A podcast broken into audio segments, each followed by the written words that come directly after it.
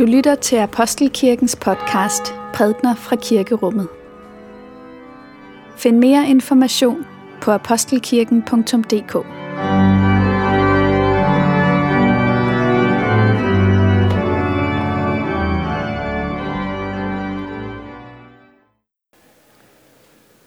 God morgen og velmødt til gudstjeneste på denne 10. søndag efter Trinitatis.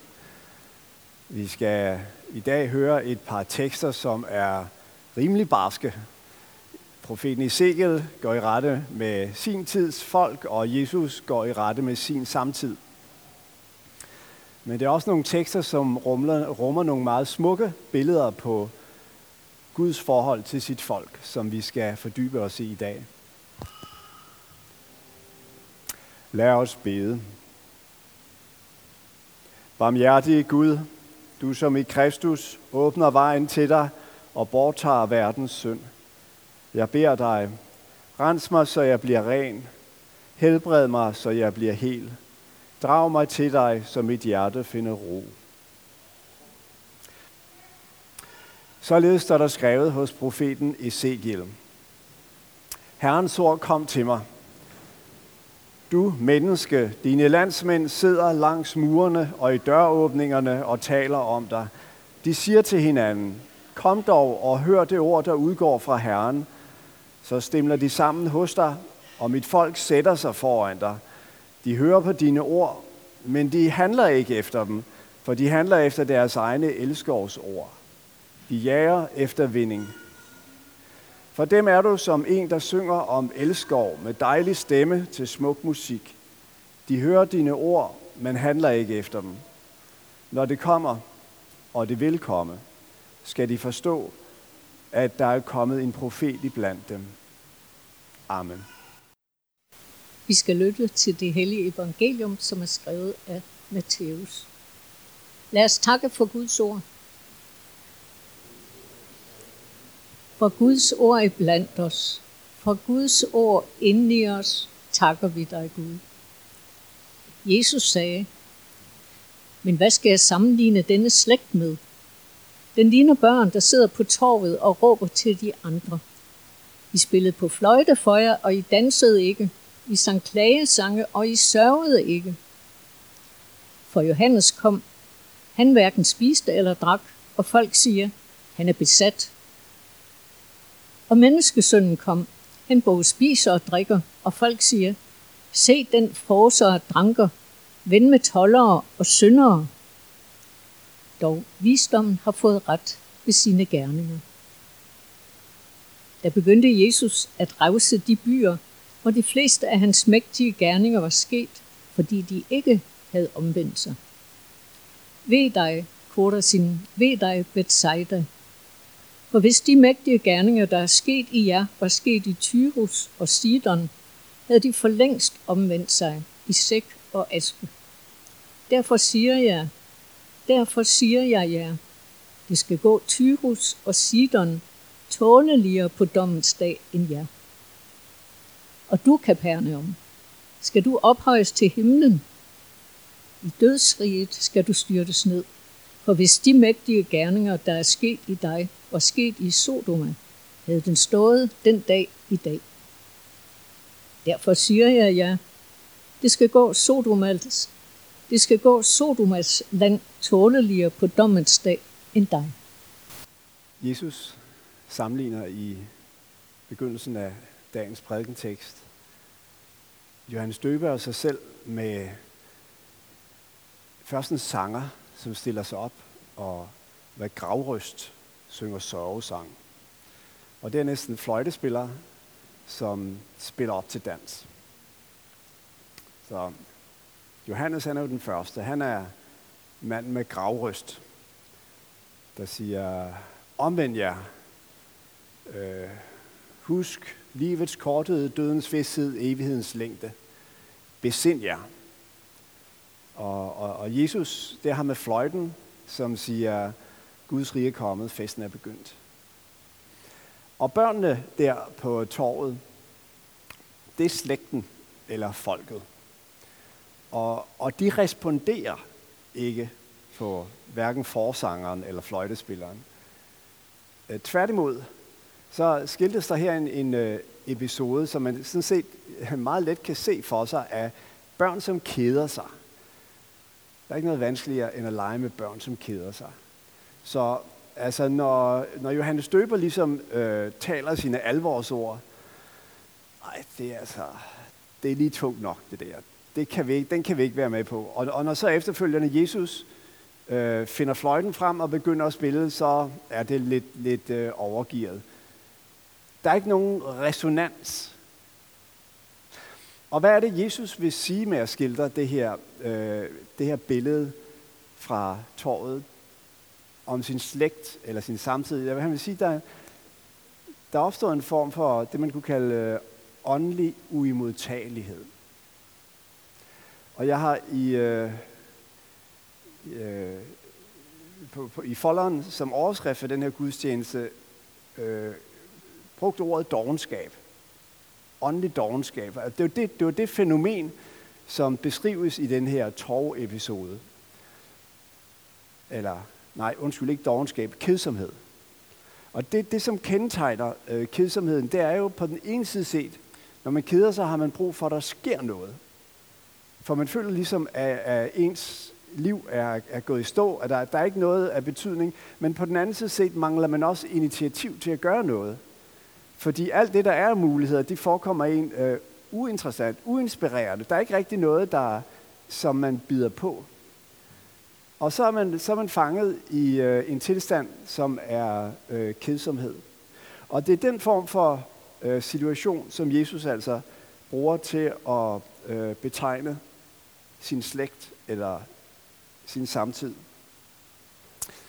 Åndelig kedsomhed, det er en tilstand, som opstår, når vi har svært ved at få øje på underne i vores liv. Og her tænker jeg ikke bare på, hvad skal man sige, de ekstraordinære under, altså helbredelser og den slags. Jeg tænker også på dagligdagens små under. På det at kunne vågne om morgenen og erfare, at solen er stået op. At jordens kugle, altså mens vi har sovet, endnu en gang har drejet sig om sig selv, så solens lys når mit vindue. Og at der i mit hoved er en anden kugle, et øje, og når jeg åbner det, er der et modtageorgan, som lader solen ind og giver en sansning af, ja, det er blevet lyst, solen er, er stået op. Er det ikke forunderligt? Disse to kugler, der ligesom øh, når hinanden på den måde, og det sker hver eneste morgen, når vi åbner øjnene. Og når vi så sætter benene ud af sengen og rejser os og tager hul på den nye dag, ja, der kan vi gøre det med en forventning om, at det her, det er en dag, der vil rumme øjeblikke med evighedens vægt. Øjeblikke, som måske er flygtige og forekommer ubetydelige, men som ikke desto mindre har denne betydning, denne vægt af evighed over sig. Mennesker vi møder, ord vi udveksler, blikke. Alt dette er, er ting, som har en, et, et, et ekko, en resonans af evighed øh, i sig. Men når den kedsomme vågner om morgenen og ser solen stå op, ja, så er det jo den samme trumme rum, der fortsætter. Det gjorde den jo også i går. Det er der ikke noget nyt i. Og øh, når han sætter benene ud af sengen, ja, så er det med følelsen af at sætte fødderne i hamsterhjulet endnu en gang. For man ved jo godt nogenlunde, hvad der vil foregå i den her den dag, der ligger foran. Det er der ikke noget særligt mirakuløst ved. Det har jeg prøvet før det her. Jeg kender rytmen øh, ud og ind. Der er ikke nogen mirakler i det liv. Og så går man ud, og så gør man dagens gøremål. Og når man så kommer hjem, så sætter man sig foran skærmen. Og så ser man en film om et menneske, der virkelig har haft et liv. Altså, hvor der er sket noget, hvor der har været noget drama, hvor der har været noget på spil, eller noget romantik, eller et eller andet, der, der ligesom indeholder den vægt, man, man, man, man savner i sit eget liv. Eller man spiller et spil, hvor man kan øh, ligesom øh, mærke kampen og dramaet, eller, eller går på de sociale medier for at se andre menneskers liv. Eller også glæder man sig til næste gang, man skal på ferie. Og alle de her øh, ting, de udspringer jo af en manglende evne til at fornemme vægten af sit eget liv, til at fornemme storheden i sine omgivelser, til at fornemme det, øh, det drama, der udspiller sig hver eneste gang et menneske står op i sengen og går ud i den nye dag. Og den følelse er underet i det alle sammen. Det er den følelse, som har unddraget sig det menneske, der er blevet fanget i åndelig kedsomhed. Og så kan Johannes stille sig op med sin gravryst. Og så hører det åndeligt øh, kedsommelige menneske på det, og så tænker han, han er for langt ude. Og Jesus han kan stille sig op og forkynde og spille fløjte og sige, øh, festen er begyndt, og så vil det kedsommelige menneske ryste på hovedet og sige, ej, nu må du lige øh, tage den med ro. Der er ligesom ikke den her resonans, der er ikke noget, der bliver vagt hos det menneske. Det er sådan, Jesus med det her billede beskriver sin samtid. Og jeg tænker, at det i virkeligheden er en beskrivelse, som øhm, ikke er helt uden relevans for os, øh, som lever 2000 år senere. Men når Jesus beskriver sin tid sådan, så siger han også noget om sig selv. Og hvad siger han om sig selv? Han siger, at han er en fløjtespiller. Og øhm, det er, jo, det, er jo, det er jo ikke det billede, vi oftest bruger for at forstå Jesus, men, men det siger i grunden noget betydningsfuldt. Der er forskel på at være taler og være musiker. Det ser vi hver gang, vi har fejret gudstjeneste her. Øh, taleren, en tale fungerer jo ved retorik. Man har argumenter, man bruger billeder, man udfolder dem og prøver ligesom at hjælpe sin tilhører til at bevæge sig fra et sted til et andet. Musikken fungerer anderledes. Den skaber øhm, stemning, atmosfære, den, den, kan, den kan forføre. Den kan kalde følelser frem i os, som vi ikke helt ved, hvor stammer fra, men de kommer altså, når vi hører den musik.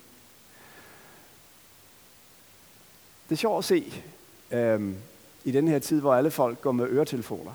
Man kan nogle gange fornemme på et menneskes gang, om der er god musik i de øretelefoner. Det giver sådan en lille, et lille sving. Og jeg, jeg kan huske som dreng, jeg er opvokset i et hjem, hvor der ikke blev danset meget. Men jeg kan huske, hvordan det var, når man kom ind i en hal eller sådan noget, hvor der blev stillet stor, høj, høj musik, og, og man skulle gå over på den anden side. Man skulle ligesom gøre sig umage for at sætte den ene fod foran den anden, fordi det var som om benene ville noget andet. Det er det, musikken kan. Den, den, den går ikke bare ind i hovedet og bliver argumenter og tanker, der leder til en konklusion, som man så efterfølgende kan handle på. Den, den virker på andre måder. Den når os et andet sted. Jeg husker, jeg så engang en, øh, en, en lille YouTube-video. Der er sikkert også nogle af jer, der har set den. Som er optaget på en, en festival i USA. Hvor der står sådan en stor gruppe af mennesker ude i sådan et øh, meget smukt øh, bjergområde. Og så er der en af dem, der sådan stiller sig lidt øh, ud foran de andre, et sted, hvor han kan blive bemærket. Og så begynder han at gøre sådan nogle lidt gakkede bevægelser. Og, øh, og folk kigger på ham og smiler af ham, og, og han bliver ved. Og så er der en, der slutter sig til. Og så er der flere, der slutter sig til. Og så ser man, hvordan i løbet af kort tid, hele den her bjergskram, den er et bølgende menneskehav af mennesker, der danser sammen med den her ene mand. Lad os, lige, lad os lige prøve at se det som et billede på Jesus. På det, han kom for at gøre. Altså, melodien, der var blevet væk, som han bringer tilbage. Mennesker, der var lukket inde i sig selv, som han vil åbne og bringe i bevægelse på en ny måde. Jeg tror, når Jesus bruger det her billede, så er der en henvisning til visdommen. Visdommen er retfærdiggjort ved sine gerninger, står der. Og i, i ordsprogenes bog er der en vidunderlig skildring af visdommen. Ordsprogenes bog, kapitel 8, taler om, hvordan visdommen var der, da Gud skabte verden. Den dansede for Guds ansigt øh, under skabelsen. Jeg dansede for ham på den hvide jord. Lykkelig er den, som holder sig på min veje, holder sig på mine veje. Den, som forkaster mig, elsker døden. Så her har vi en skildring af, af visdommen, som det her den her dansende kvinder, der drager andre med ind i en dans. Og måske er det den, der i virkeligheden har ligget til grund for Jesu tale om sig selv som, øh, som fløjtespilleren. Når Jesus så har givet det her billede, fløjtespilleren, sørgesangeren og folket i dets uimodtagelighed, så begynder han at kommentere mere konkret på sin samtid. Han nævner bynavne. Og der er to slags byer, han nævner. Den ene byer er dem, man kunne kalde de privilegerede byer. Bethsaida, Capernaum, byer, der ligger deroppe i Galileaområdet, hvor Jesus voksede op og virkede. Den anden slags byer, det er de mindre privilegerede byer, fordi de lå uden for Israels grænse. De var ikke en del af jødedommen og hele den gammeltestamentlige øh, tradition. Tyros, Sidon, øh, Nineve, Sodoma, den slags øh, øh, byer, som har sådan en smag af fordærv. Det, det var dem, som profeterne i det gamle testamente talte øh, hårde ord imod. Men hvor Jesus pointe nu er at sige, øhm, faktisk de, der, der er opstået en form for det, man kunne kalde en privilegieblindhed hos de byer, hvor han færdede særlig meget. De har, han har været så tæt på, han har gjort underne, han har spillet på fløjten, men der er opstået en situation af uimodtagelighed, som gør, at der, der blev ikke danset der. Hvorimod det andre byer, husk hvordan det gik dengang øh, Jonas kom til Nineve, og han spillede på sin, eller begyndte at synge sin sørgesang, og hele byen omvendte sig i sæk og aske osv. Så, videre. så det er altså en, en form for øh, modtagelighed hos den mindre privilegerede, øh, de mindre øh, privilegerede øh, byer. Nå, og så sidder vi her i dag og, og, og spørger os selv, hele den her tanke om, om åndelig kedsomhed, som Jesus adresserer i sin analyse af, af, af, af sin samtid, og som vi måske også delvis, nogle af os, genkender fra vores eget liv. Hvad kan vi gøre ved den? Hvordan kommer vi ud af den uimodtagelighed over for øh, Kristus og hans ord og, og den åndelige virkelighed? Og der tænker jeg, at svaret, hvis vi skal blive i billedet, det er, at det gør vi ved at blive, lytte, ved at, at blive ved at lytte til fløjtespillet. Og, og øve i at lytte fokuseret, så alle de andre stemmer, som vi også skal høre, og som også er en del af vores verden, at de ligesom trænges i baggrunden, og vi har den her evne til at øh, fokusere på det, som Kristus øh, kom med, og den melodi, som han øh, spiller i vores liv. Og at gøre det, det kan indbære en dobbeltbevægelse. Dels et ak. Ak. Jeg er stadig et menneske, der er fanget i bekymring. Jeg er stadig et menneske, der bærer rundt på den her følelse af livets ubetydelighed. Som er fanget i sammenligning med andre, som er sejere og vigtigere og større end mig selv. Og som derfor går og bærer på den her øh, åndelige kedsomhed. Ak. Tak, at jeg får lov at få endnu en dag på den jord. Tak, fordi du siger til mig, at jeg er betydningsfuld. Tak, at du kom til verden og øh, vandt den sejr, jeg ikke selv kunne vinde. Ak, tak. Det er de to vinger, som fuglen letter med. Det er den dobbeltbevægelse, hvor I vi først ligesom ser ind af og siger, jeg har det ikke i mig. Og så ser jeg ud af og siger, jeg tror ordet. Og så står jeg endnu en gang op af sengen og træder ud i verden og øver mig i den tillid, der siger, det her, det er ikke et skridt ind i hamsterhjulet. Det er et skridt ud i den underfulde verden, som Gud har skabt, og som han har sat mig til at være en del af. Lov og tak og evig ære være dig, vor Gud, Fader, Søn og Helligånd. Du som var og er og bliver en sand treenig Gud, højlovet fra første begyndelse, nu og i al evighed. Amen.